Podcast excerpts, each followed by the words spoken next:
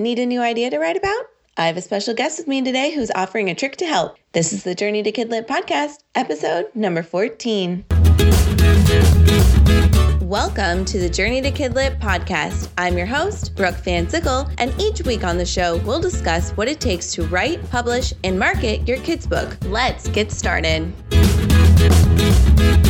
This episode is brought to you by the Ultimate Writing Binder, the number one resource all children's book writers need to go from idea to finished kids book.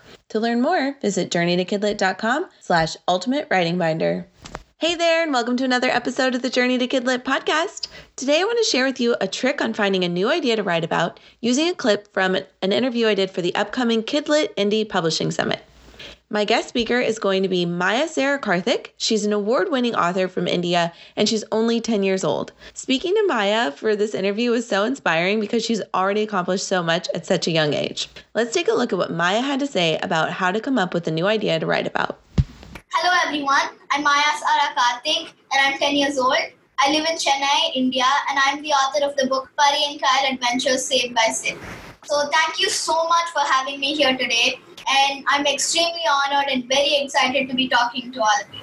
And every time I read a book, many thoughts run through my head as how the how would the writer write this story, or what was the writer thinking when when she was she or he was writing the story. Finding an idea for a story can often be really tricky, or it can be obvious and right in front of your eyes. So now I'm going to help you structure a story and write make the writing process a whole lot easier. So, step one think of an idea. You need an idea to write a story. There's no good or bad, right or wrong. You just need some idea of how your story is gonna go. You might get an idea from reading a book, or you might get an idea from watching something, or you might already have an idea. A good place to start is by reading a book and something that we all love to read. One thing I do with my sister is when I'm halfway through, I stop and ask her questions like, What do you think is going to happen next? Or how do you think the story is going to end? And we always have fun conversations after that because her answers are so imaginative and creative.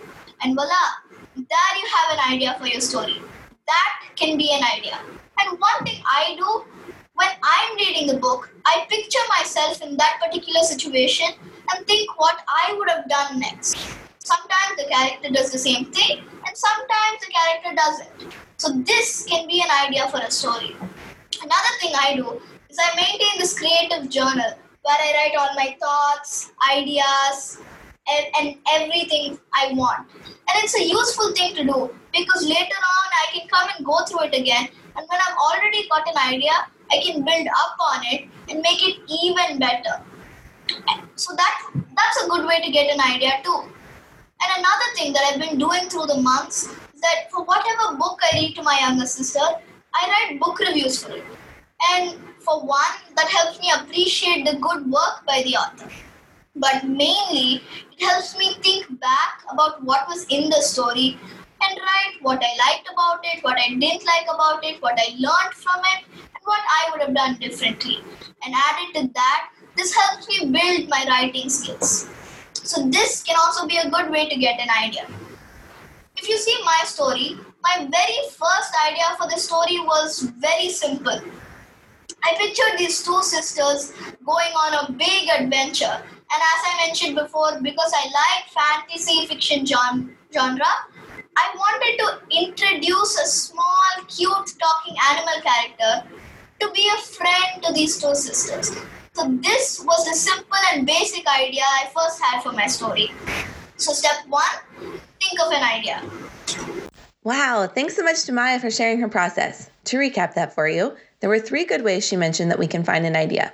One, start with something simple and build off of it. Two, keep a journal with all your ideas in one place to reference later. And three, read books in your genre of choice and think about how the author came up with their idea, plus how you would have done it differently. All great suggestions to help get you started.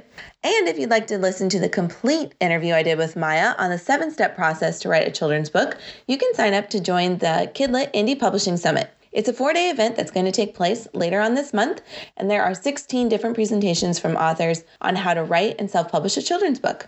And it's all 100% free. All you have to do is sign up to attend. I'll also have a link to it on the post for this page under the podcast tab at journeytokidlit.com, episode 14, so that way you can easily find it. And that about does it for today's episode of the Journey to Kidlit podcast. Thank you so much for joining me today. If you have a thought about today's episode or a suggestion for future ones, send me an email or reach out to me via Twitter. And if you liked what you heard, be sure to leave a review, and while you're there, subscribe to be notified of new episodes. Until next time, happy writing!